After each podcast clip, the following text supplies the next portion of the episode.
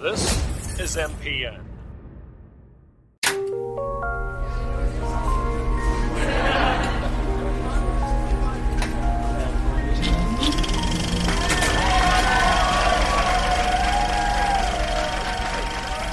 Welcome to Movie Matchup. I'm Casey, And I'm Grace. a podcast where we talk in depth about two movies with a common theme, and at the end, we'll talk about menu items that you can enjoy while having your movie marathon.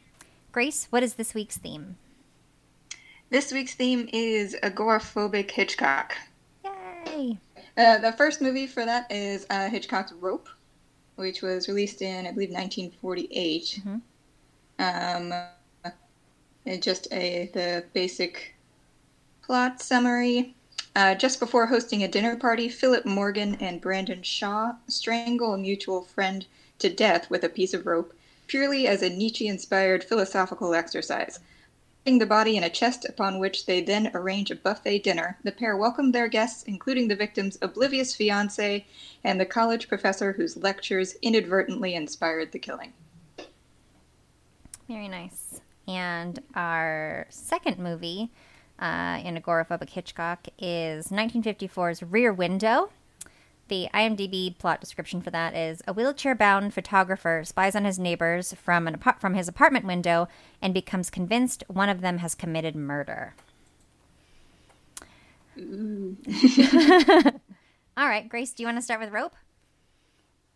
Yeah, so we start off with our our only shot outside of uh, the apartment where this entire thing takes place, uh, and it's of the street, um, uh, just as the opening credits are going by, and then we pan up to the the window of an apartment uh, and enter um, uh, to find um, two men who uh, have just strangled uh, a third man to death, and uh, they're it's just like they they're using like a very short piece of rope, which I I, I don't know why I find kind of humorous. it's like it's like two feet long, maybe at, at most, a piece of rope, and they're like wearing their little murder gloves.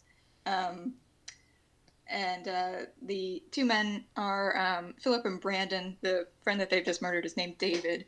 Um, and that's going to be important because they're going to have invited literally everyone David knows to To a dinner party after this. So once they realize they, they've they've uh, checked his heartbeat and he's dead, they stick him in a chest uh, in their living room, uh, and they um, decide to they're they're having a they're throwing a dinner party like soon to now. So they they decide to uh, move all of the uh, this or the buffet dinner uh, to on top of the chest.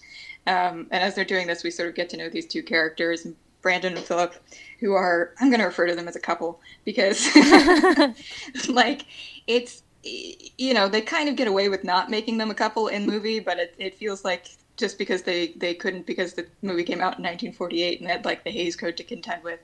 But the movie's based on a play. and the play, they are a couple, and the play is based on a real life murder of these two guys who uh, killed someone uh, for sim- for with similar motives, um, who were suspected to have been in a relationship. So we're just gonna say that Brandon and Philip are are a couple for convenience sake. I feel like it's kind of impossible to watch this movie and not read it that way in like in modern times. Yeah, it's difficult because uh, I guess they they never call each other that, but they seem to live together, and they're about to go on a vacate. They're going to leave town together. Yeah. So yeah, And um, as they're uh, setting up, their housekeeper comes back um, from uh, picking up some pate for their party. Um, and she sees that they're moving everything from the uh, the dining room table into uh, the living room on top of the chest, which she thinks is very dumb because it is. But they they have a very like very thin excuse for doing this, uh, it, and it's to like set up some books on the dining room table for one of their guests to take a look at. But it's really just because and is like getting off on um, the thought of everybody like eating dinner off of this dead body that they're hiding in the chest in the living room. Yeah, with their very Um, different personalities. Like Philip Yeah. is clearly upset, and then everything that Brandon says, it's like it's just fun. This is a game. It's like he talks about how it's a lovely evening, and it's like an immaculate murder. He wants to have champagne to celebrate, and like he's the one who has the idea to serve dinner over Yes. his literal dead body. Uh, on this very like long and thin chest too. It's not like something that you would normally think of as a, a table. It, it's more decorative. I feel like it, it would seem. Yeah, it's like a it's like a buffet, like like a side table type thing. yeah. Um, yeah, it's, it's it's it's weird, and the way that they describe the murder too is, I feel like you know, it sort of plays off of like the evil homosexuals thing, and that it's very like he's gets he gets excited when he's talking about how it felt to to murder the guy and like sort of breathing heavily and and talking about how exhilarating it was. Um, and, and Philip is is not quite on board with that. You kind of get the sense. I don't know that you really you can say that Philip uh, is is sorry about killing him. Like he doesn't seem he doesn't seem to really have regret about doing it. He's just worried about being caught. Yeah. It seems more like Yeah. like like he probably wouldn't have done it if Brandon hadn't pushed him into it, but uh, his his concern seems to be more about himself and not about the fact that he murdered a man. Yeah. Yeah. But yeah, Brandon's just uh, going about as as though everything's fine and dandy, and he's just having a grand old time. Um, Philip's worried about hiding the murder weapon, the rope, and he's just like, "Why? It's just a piece of rope. It's fine." Um. Anyway, then uh, the rest of their guests start to arrive. Uh, included is um, an old friend of David's, the guy that they murdered, um, and uh, David's fiance. There's a great scene when uh, they also uh, have an older couple, Mrs. Atwater, uh, and oh shoot, I forgot the older man's name, come by. Scene where she mistakes their friend Kenneth for David, and Philip breaks the glass in his hand when she says David's name out loud. Yeah. Um, and this whole thing, by the way, is is shot in like I'd say the first ten minutes or so are all shot in one continuous take, and most of the most of the movie is shot in just long, extremely long takes, which, which was kind of revolutionary at the time. I think Hitchcock was the first one to really do this for the full run of a uh, of a movie like this, and it's I think that's one of the reasons why they kept it in the same location the whole time. And it's also like the whole thing plays out essentially in real time. Um, so that lends to that feeling. Um, but uh, yeah it, it kind of it, it adds to the suspense. I don't know that audiences really or the critics really appreciated it that much. I think it felt, felt a little more gimmicky at the time probably than than something that was really necessary but but i think it i think it serves a purpose to the story I think it works well because also uh, Brandon can't escape this space that Yeah. he's in. Like they're all just like confined together. He can't really just leave. So you just have to be around David's parents and yeah, and everybody. So At this point, um, the Jimmy Stewart, our, our big star, arrives, uh, and he's playing Rupert. He's a former uh, teacher, I guess, uh, of, of Yeah. um, Philip and David, and um, he's kind of the one that they got this this idea from to murder someone because he has these sort of Nietzschean ideas of, um, you know, morality doesn't really apply to certain people. Uh, the sort of moral superiority, I guess, of um, as long as you're of a certain type of person, then you should be above such things as as being held accountable for murder, which is. Uh, I can't say, you know, Jimmy Stewart kind of comes around on this on this point of view, but I'm like, I, I feel like he's old enough that he should have gotten past this a long time ago. yeah, yeah, like he would be like their age and, and have the the ideas for cut a throat week or strangulation day. Yeah, he kind of comes says, up with yeah. uh, the idea for the purge in this. Yes, movie, that's actually. what is exactly in my notes. I have that quote and then the purge. Yeah. um, and this all comes up as they're having their little dinner party. um, with the body buried in, in the trunk right in front of him. We also find out that um, during school, Brandon actually wrote stories about uh, a skeleton being found in a trunk because he's just the dumbest murderer in the world. yeah, he would tell stories. I did think that was interesting, though. It was like the yeah the mistletoe bough was his favorite, where a Bride hid in a chest and it latched, it locked, so she couldn't get out. So she they just found her fifty years later. They found her body in there. They um. Rupert's, or sorry, um, Philip is kind of like slowly losing it throughout this whole thing. And uh, there's a, a point where Philip, or Brandon, I'm sorry, the the more dominant one, is uh, telling a story about how Philip strangled a chimp and it i mean it's there the story is there so that philip can freak out about about strangling a chicken because he's thinking about strangling how he just strangled david.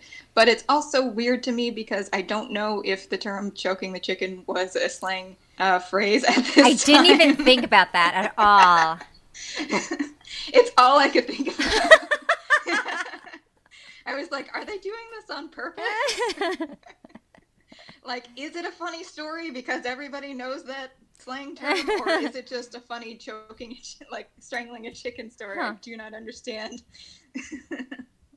All right well now that's all i'm going to think about for that. I'm not going to be able to not think about that. Okay.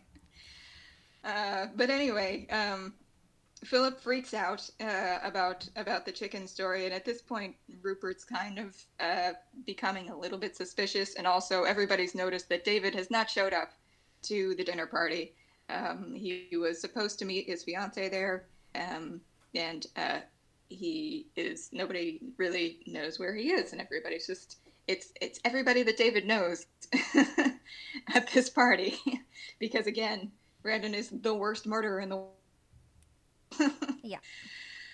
Uh, just so much hubris, really. We also have uh, Jimmy Stewart, yes, as he's having his little purge uh, night discussion or purge week. um, the, uh, the the older man there um, immediately compares him to Hitler, and I thought that was uh, that was interesting as a sort of a pre-internet Godwin's law um, example. The landlady also uh, lets Jimmy Stewart know that sh- about the whole table uh, resetting thing, um, and we see Jimmy Stewart grow even more suspicious at this point um, because, again, their reasoning for rearranging the table did not make any real sense. Um, but it seems like they got away with it. Everybody starts to leave they wrap, you know, Brandon once again in his humorous wraps the books that he's giving his friend uh, with the rope that they used to strangle David as he sends him out the door. Um, and Philip's just, just quietly freaking out in the background of yeah. every single scene. yeah, he's getting more um, and more upset. Like, so he's just sort of like yelling in like an upset way and so, yeah. and then they uh, get everybody out of the apartment. They're getting ready to move the body and go on vacation, quote unquote, on vacation in order to get rid of it. Um, when Jimmy Stewart calls back up to the apartment under the guise of having forgotten his uh, cigarette case, he comes up and we get a little bit of a interrogation while Philip plays the piano, which they, they have the metronome ticking the entire time that he's playing, which I thought was a very nice touch. Mm-hmm. Um, and then um, there's also a, a very oh, this was this was earlier. Sorry, I wanted to mention this, but there's a, there's a very uh, as as everybody's leaving, the housekeeper starts cleaning up, and she's taking like all of the things off of the uh, the trunk um, and getting prepared to open it up to put something in. And just at the very last second, Brandon comes over and closes it Which, so that she doesn't look inside. Okay, they are all in one room, and again, it's like it's a long shot where you're you can hear everybody else in the room, but you're focused yeah. on her cleaning up the apartment and getting ready to put the books back. And I can't believe just being in the small same space with her that you do not notice that she is just like working around the area where the body is and like cleaning it off and is like about to go in. And just at the very last second i feel like would be like a huge tip off. Be like why don't you want her to open this? Like they seem so urgent so urgent about it um yeah. that i feel like you'd be like you've just gotta you've gotta look in there anyway. And then like when jimmy stewart is leaving he gets david's hat. Like you can see. Mm-hmm. So it's just like, all right, Yes. so he has to come back. But yeah, I don't know He how you. Yeah, he sees that David's hat's there, but David is not. Yeah. So So they, yes, they're they've all left. Uh, Brandon is just the most turned on, and having gotten away with murder, he's so excited. yeah, as it. if now it's just done. Like there's no way now. Nobody's suspicious. Nobody will look for him. Like the party's done, so nobody Yeah. will look for David or wonder where he's been. Like now it's just over.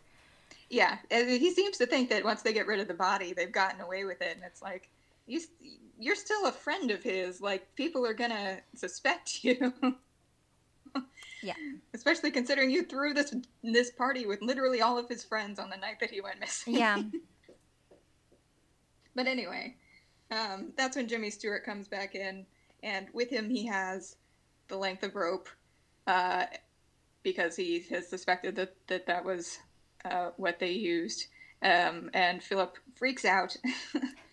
uh, they, uh, I, think Brandon has a gun. Yeah, Brandon takes out a gun, um, but Jimmy Stewart manages to wrestle it away from him.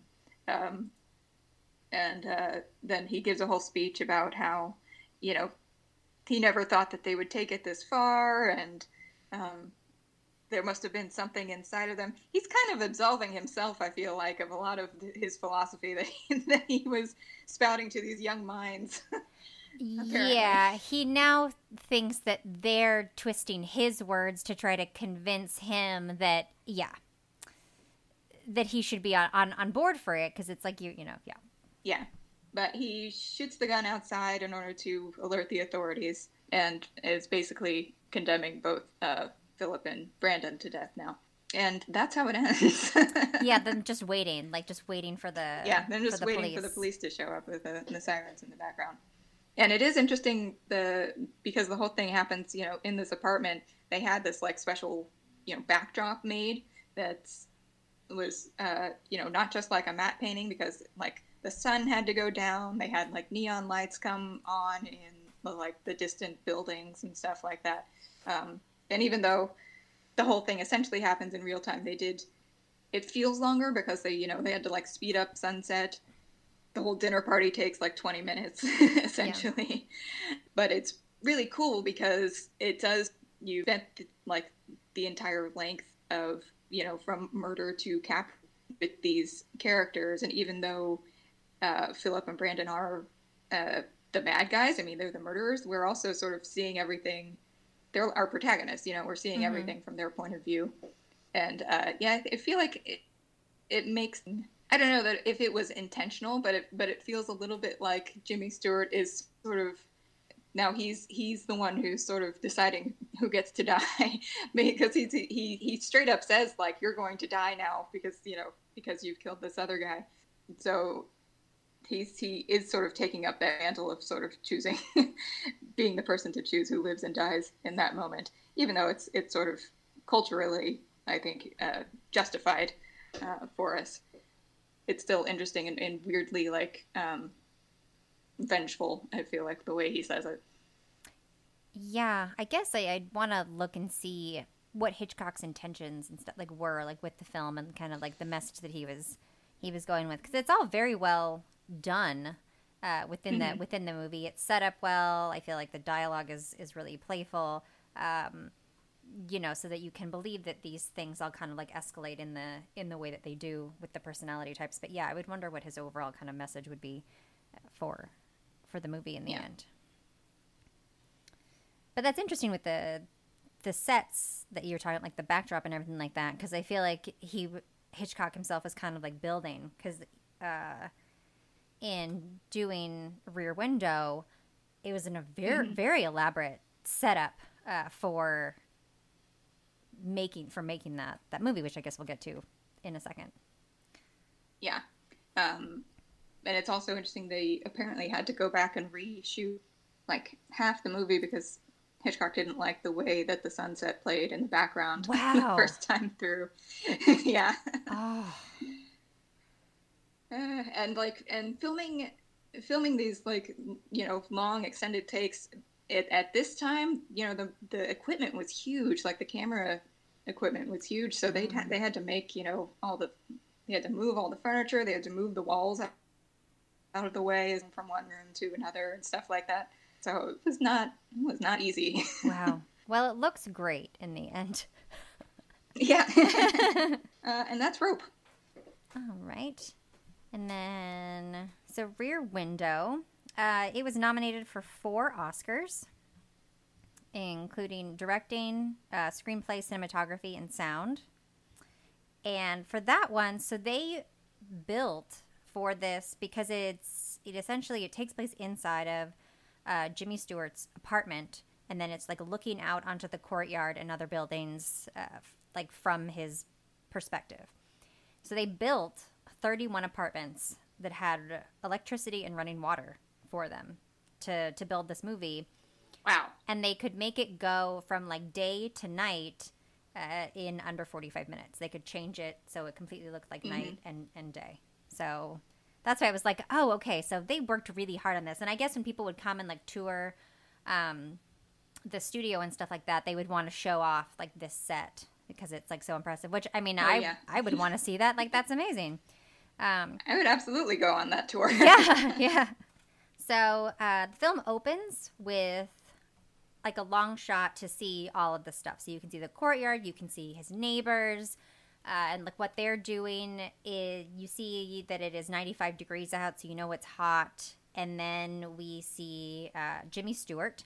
He's in a wheelchair with a cast on his leg that says, "Here lies the broken bones of L.B. Jefferies." And then the entire movie takes place in Jeff's apartment, looking out to the to the courtyard, uh, and he has his wheelchair parked like in front of the window the whole movie. And he's like spying on his neighbors. And so his neighbors, just to quickly run through, because we'll talk about them. But so we have Miss Torso, who is like a hot blonde dancer, but not like a professional ballet dancer. Like she, it's it seems like she just loves to dance. Um, we yeah. have Miss Lonely Hearts, who's like a single older woman desperate for companionship. We have a pianist, a newlywed couple, a sculptor, a middle aged couple with a dog, which I'll get to because I have issues with them. Um, and then another couple where there's a man who is a traveling jewelry salesman, and then his wife is bedridden. So, Jeff, Jimmy Stewart, he gets a call from his editor, and we find out that Jeff is a photographer, and then he got hit on a racetrack seven weeks ago. Uh, so he's had a broken leg for seven weeks, and he gets the cast off next week. So he has one more week that he has to be confined to this wheelchair. His nurse Stella arrives to give him massages. Now, it doesn't seem like physical therapy to me. It seems like she just comes over, gives him a back massage. Yeah. And then, like, kind of gives him some, like, advice and then just leaves each time.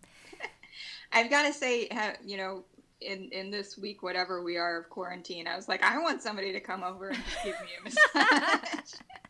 and been sitting on my couch for too long. Yeah. All right. Like, well, this looks great. You have someone come over and give you a massage, and I'll be the opposite. I don't want anyone touching me. I have never been able to. I know I'm weird, but I've never been able to handle a massage ever. Like it just. Oh wow. I'm I'm too sensitive. I can't handle it. It makes me more tense. Massages make me more tense.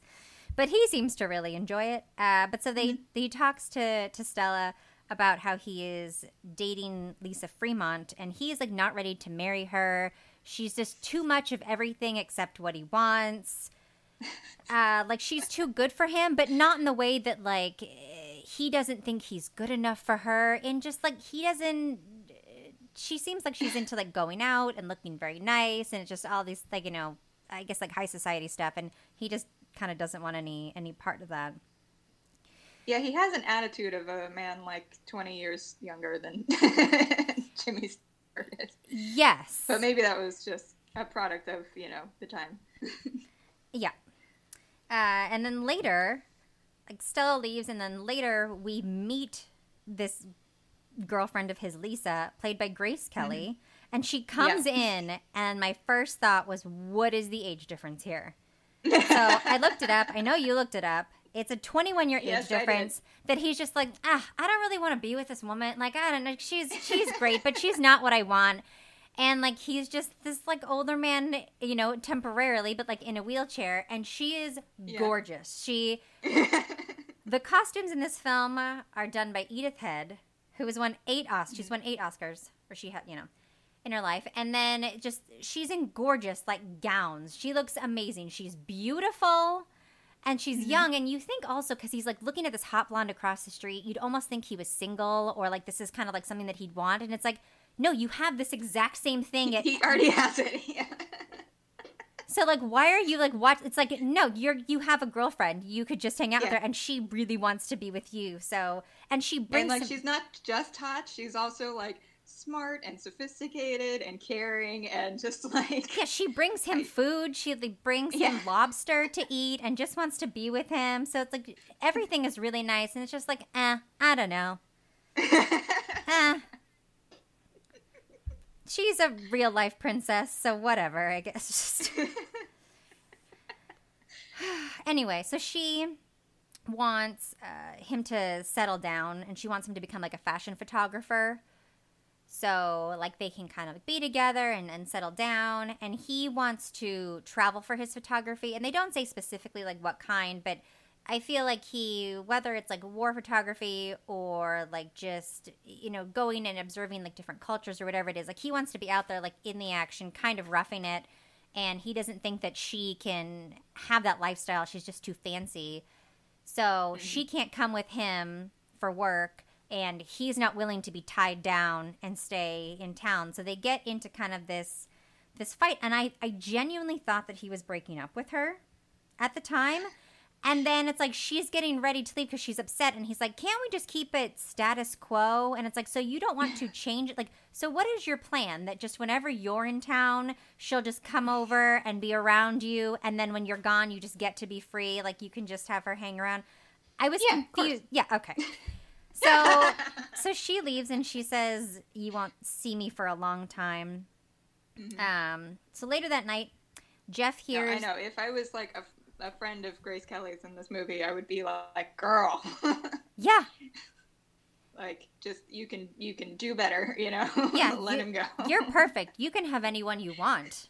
yeah, And I think in real life that kind of worked because it sounded like Jimmy Stewart's wife in real life was maybe like a little jealous of like her. yeah. So I guess at least in the real world that kind of worked out, even though in the movie you're just like, what? Like, I, yeah. Anyway.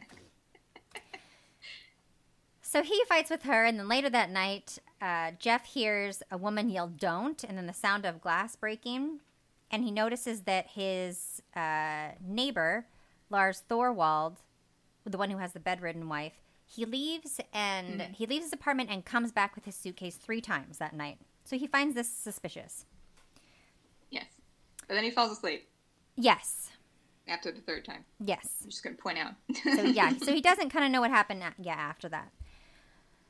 So then the other neighbors, uh, the ones with the dog, they live on like a higher story of the building, and apparently instead of taking their dog out for a walk, they just lower their dog in a basket off the side of this building every day, and they just lower him to the ground. And then their dog can just roam around, I guess, all day by itself. It could run into the street. You have no idea. and then they just bring it back up in the basket later. I, it was so weird to me that they did that.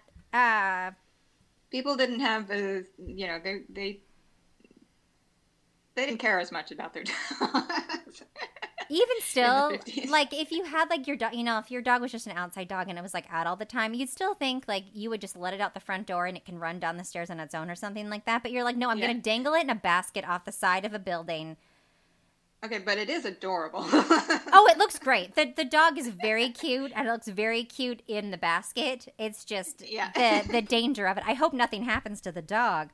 So then Jeff anyway, so Jeff uh, thinks that Thorwald was taking something in and out of the apartment in a suitcase. He has this theory that he was doing something.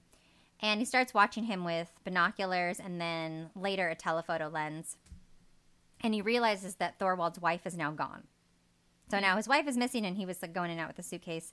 And we see Thorwald wiping the inside of his suitcase out. And then filling it back up with jewelry. And then we see him cleaning a butcher knife and a small saw. So things are getting weirder. and then Lisa and like later, uh, Lisa and Jeff have made up apparently. So they're kissing, and naturally, as you would when things are romantic, Jeff asks her, "How would you start to cut up a human body?"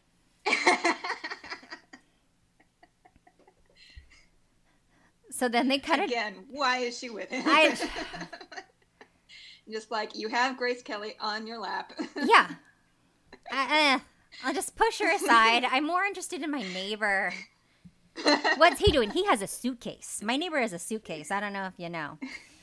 Uh, so then they kind of debate about what happened, and she tries to kind of be like, you know, I, I don't know if this really happened, but he ends up convincing her that this this could have happened. So now she's she's on board to play detective with him, and the bed uh, that the wife was sleeping in has been like rolled up, and there's this large trunk that has been tied up with rope. Believe it or not.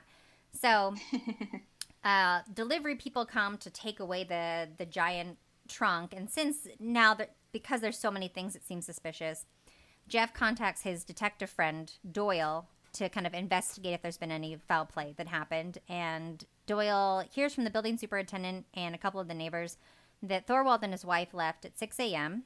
And he put his wife on a train to the country, and then there was a letter saying that she arrived. So it seems like everything's checked out, even you know, with her not Yeah. being there and everything like that.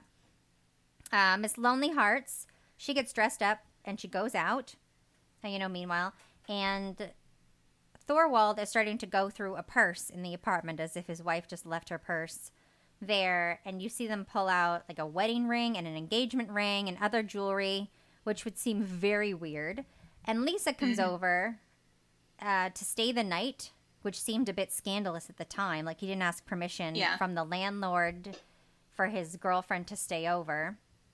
But she mentions how impractical it is for a woman to leave town without her things, which I would think would be very suspicious. That it's just like she's going to go on like a long trip. So naturally, she took off her wedding ring and her engagement ring and she left them at home in her purse. uh, so Doyle ends up investigating the trunk. It's full of her clothes. And Lisa and Jeff argue with Doyle that the woman on the train wasn't Mrs. Thorwald. So Doyle. Yeah. kinda- Lisa's on board with the with the, the the murder theory at this point. Yes, they're investigating together.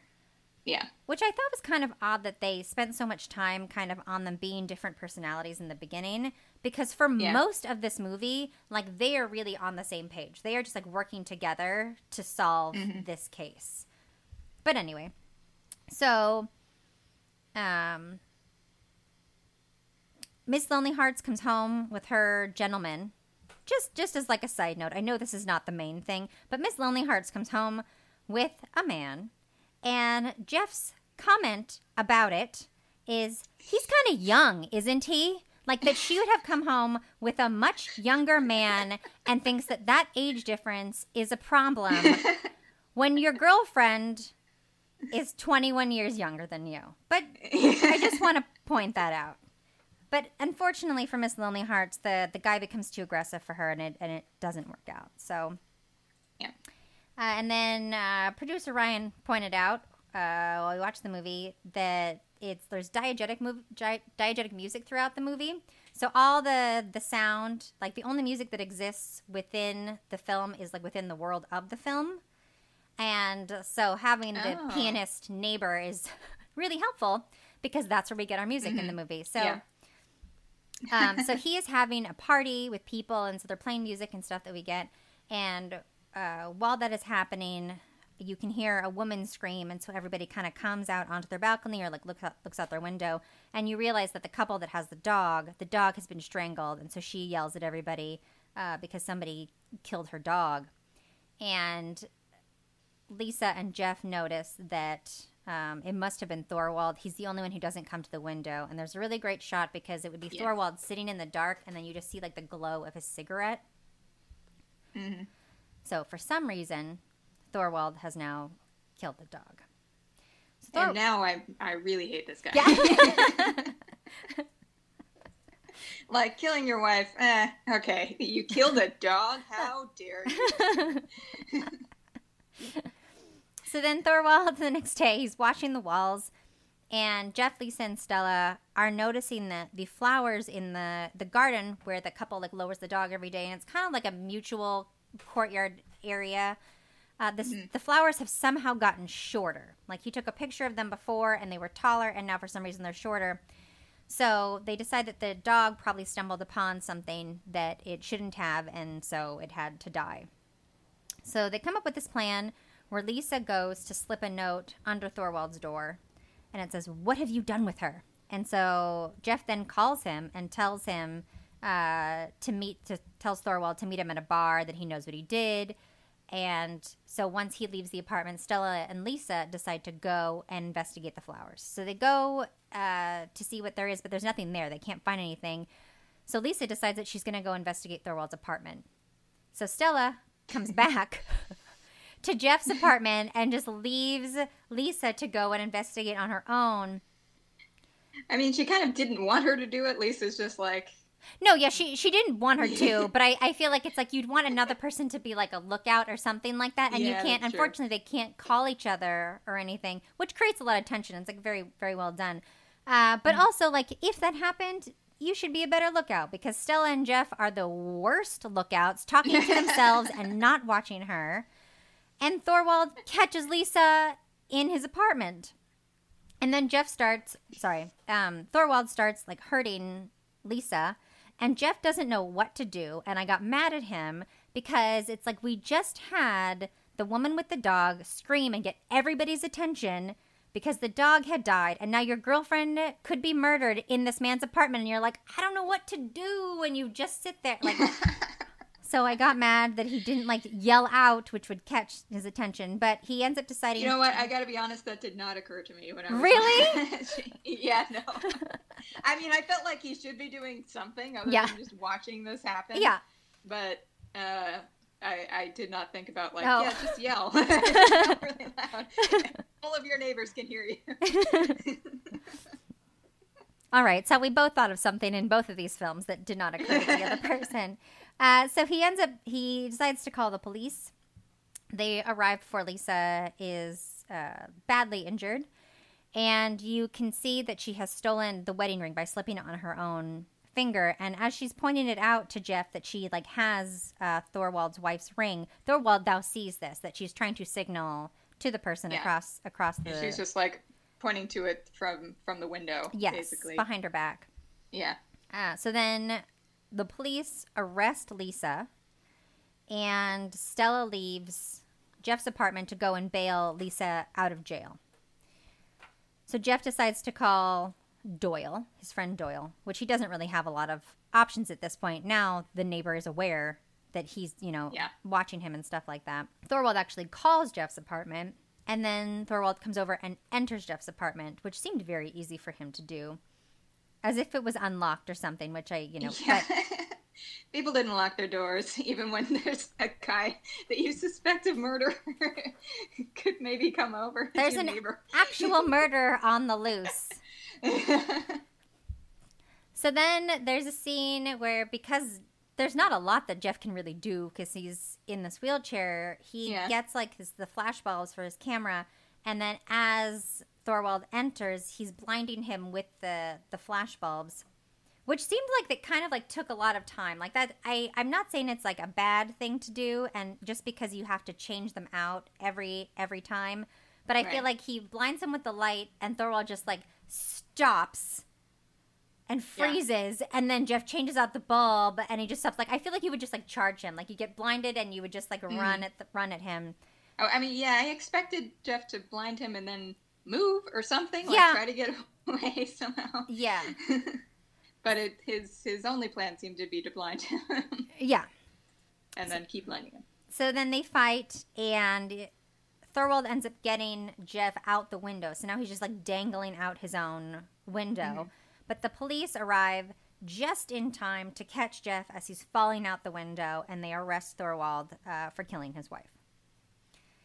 So yay! Uh, and then in the uh, in the future now, the pian- Yeah. the pianist who's actually like in real life he is the creator of Alvin and the Chipmunks.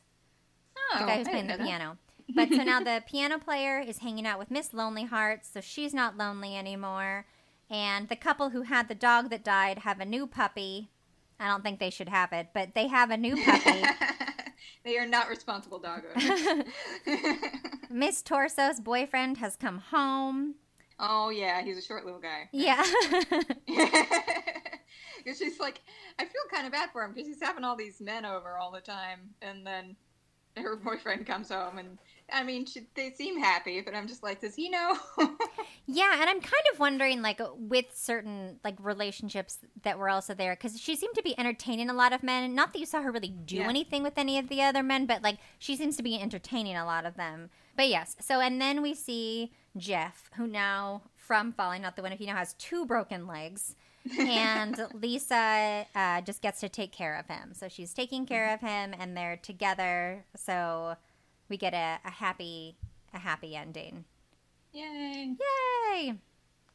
Now, I had actually not seen this before, and I knew the basic premise of Rear Window, but I did not actually know whether or not the the neighbor was actually had actually killed his wife, or whether it was you know a mistake, or, or you know he Yeah. was mistaken. So it. And I did not know as I was watching the movie. I kept I kept second guessing myself. I was like, "Wait, maybe, maybe not."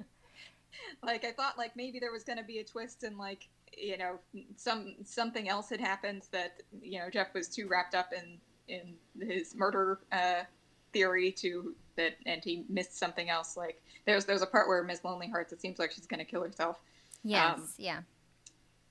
and and then she hears the piano and and it's okay but I was at first I was like oh god no Yeah, I like wasn't sure because I hadn't seen it either. I wasn't sure at first what was going to happen, but then it's like, well, we're going so far that I can't believe it's just going to be a misunderstanding and Yeah. no murder. Uh, but yeah, I thought it was all it was all really well done. This is a good this was really good movie. I really enjoyed it. There's just like a few things, like the age difference, but you know, again, the movie is from 1954, so yes and it is Jimmy Stewart yes, audiences are going to, you know, accept that he can he can pull a woman twenty years younger. I think. Yeah. yeah. All right. So let's go back then. Do you want to talk about some foods in rope? yeah. So, as far as foods they, they actually mention, uh, I feel like we get champagne. Everybody makes a big deal about the champagne because it's not something that I think people drank unless it was like a celebration um, at the time. Uh, David's last drink is um, whiskey. so maybe a whiskey cocktail or champagne or something like that. Then we have uh, pate, uh, which is what the landlady went out, or the housekeeper uh, went out to, to pick up. And she also makes a comment to the only woman in the room that she might want to watch the pate because it says high count, it's high I know. calories. Yeah. Yeah.